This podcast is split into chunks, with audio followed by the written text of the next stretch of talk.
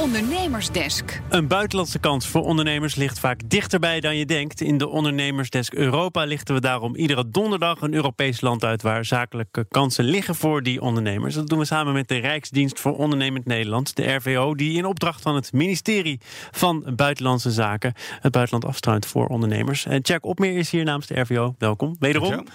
Deze keer niet heel erg dicht bij huis. Ik denk dat veel mensen toch nog even zullen aarzelen van hè, echt? Oekraïne. Waarom? Ja, echt Oekraïne. Ja, niet, niet zo dicht bij huis.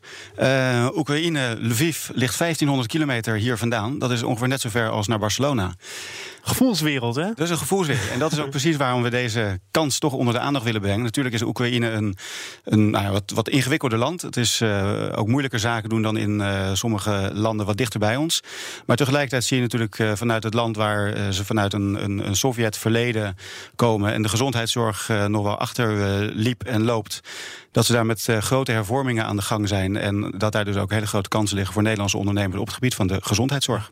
Ik, ik wil het daar uh, uitvoerig met je over hebben hoor. Maar voor eens en voor altijd, dan hebben we die vraag gehad. Maar wat moet je nou als ondernemer doen met een land waar het politiek gezien onrustig is? Waar in dit geval uh, militante pro-Russische separatisten zitten? Moet je er iets van aantrekken? Of moet je zeggen, ja, ondernemer gaat altijd door?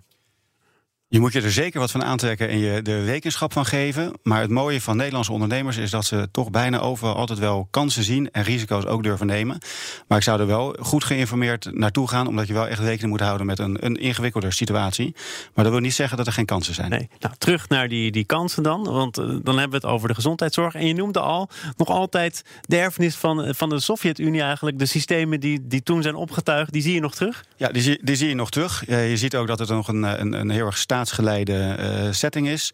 Tegelijkertijd zie je ook dat er, uh, dat er hervormingen zijn, dat er uh, veel meer transparantie komt, dat er ook buitenlandse toetreders en buitenlandse investeerders naartoe mogen komen. Dat heeft natuurlijk ook te maken met de, de DCFTA, de Deep and Comprehensive Free Trade Agreement.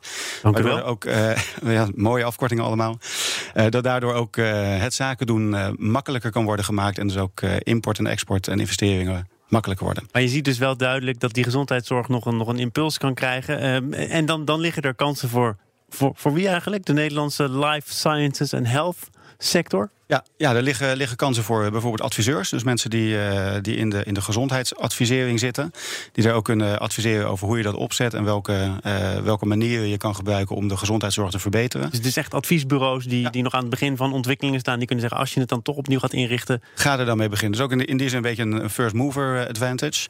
Uh, maar ook voor, voor medische producten. Zo op het gebied van, van echt de, nou, de, de, medische apparatuur. waar we natuurlijk als Nederland ook, ook best groot in zijn. Maar ook op het gebied van bijvoorbeeld e-health. Daar zijn ze nu ook druk mee bezig. Ze hebben al een soort elektronisch patiëntendossier uh, wat ze aan het ontwikkelen zijn. Met open source, open, nou niet open data, want dan wordt het wel heel ingewikkeld.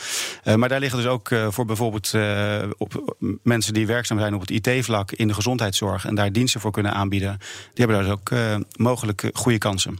En het is niet zo dat de Nederlandse zorgondernemers het daar uh, het Rijk voor zich alleen hebben. Want je zei het al, er komen er steeds meer buitenlandse toetreders. Dus, dus als je wat wil, wacht niet tot volgend jaar. Ja, nee, klopt. Het is, uh, we hebben ook een onderzoek laten doen uh, samen met de ambassade daar over de kansen in deze sector, in de gezondheidssector. Uh, en daar zie je dat bijvoorbeeld ook veel internationale instellingen, zoals de Wereldbank, ook investeren. En die zetten, zeggen natuurlijk wel, iedereen die geïnteresseerd is, is welkom. Dus je moet wel zorgen dat je daar ook nou, je, je, pitch goed houdt en laat zien wat je, wat je allemaal als Nederlands ondernemer kan.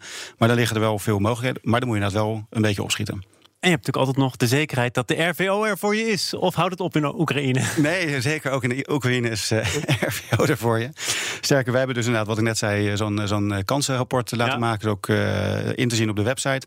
En we hebben ook, en dat is voor een land als, als Oekraïne denk ik ook heel interessant, een zakenpartner scan. Waarbij we gezamenlijk met de ambassade voor een ondernemer kunnen gaan zoeken naar een, een daadwerkelijke uh, set contacten. Mensen of ondernemingen of overheden die ook echt met je zaken willen doen. Dus die kunnen we, die kunnen we ook aanbieden op dit dit vlak. En die is ook allemaal via RVO te krijgen. Wat is de grootste culturele uitdaging die we kunnen vinden in Oekraïne? De grootste culturele uitdaging. Ja, ik denk dat het zaken doen in Oekraïne wel uh, wat anders is. Het is een, uh, mensen hebben wat andere, andere mentaliteit. Um, ik denk dat uh, je rekenschap geven van corruptie is echt heel erg belangrijk. Dat is natuurlijk toch nog wijd verspreid daar. Dus en er wordt heel hard tegengewerkt om, te, om het te voorkomen. Maar het is wel iets waar je rekening mee moet houden. Ehm, ja, en verder heb je, heb je een, een andere manier van zaken doen. eh, wat zich eh, soms ook uit in hele kleine dingetjes. Ik begrijp dat je geen gele bloemen moet, eh, moet geven. Dat schijnt niet, niet bedoeld te zijn. En je moet elkaar ook geen hand geven op de drempel, want dat brengt ongeluk. Dus hou daar bijvoorbeeld ook En rekening vodka meenemen? Of is dat een cliché en moeten we nou, daar ja, ik, ik zei geen, een beetje cliché, maar tegelijkertijd wel ook iets om eh, rekening mee te houden. Proosten doen ze eh, tijdens lunches en diner, maar dat doen ze dus wel met wodka. Dus let ook een beetje op eh, dat je niet denkt van ik ga de, de andere partij nou ja, onder de tafel drinken, want dat gaat je niet lukken. En hou dus ook rekening mee dat je af en toe een glaasje wodka voor je neus hebt om mee te proosten. Want met non-alcoholische drank proosten, dat, is, dat vinden ze eigenlijk heel gek. En het politiek ook een beetje in de gaten houden. Hè? Sinds kort een komiek die daar eh, de machtigste man is, de premier is. Ja. Ehm, volgende week. Volgende week gaan we dan naar? Portugal. Goed. En wat is er in Portugal te beleven? Daar is heel veel te beleven en we gaan nog even kijken op welk vlak. Maar dat is ofwel creatief of luchtvaart. Maar er zijn ook daar heel veel, eh, heel veel kansen. Kansen te over. Tjerk Opmeer van de RVO. Dank en tot volgende week. Dankjewel, tot volgende week.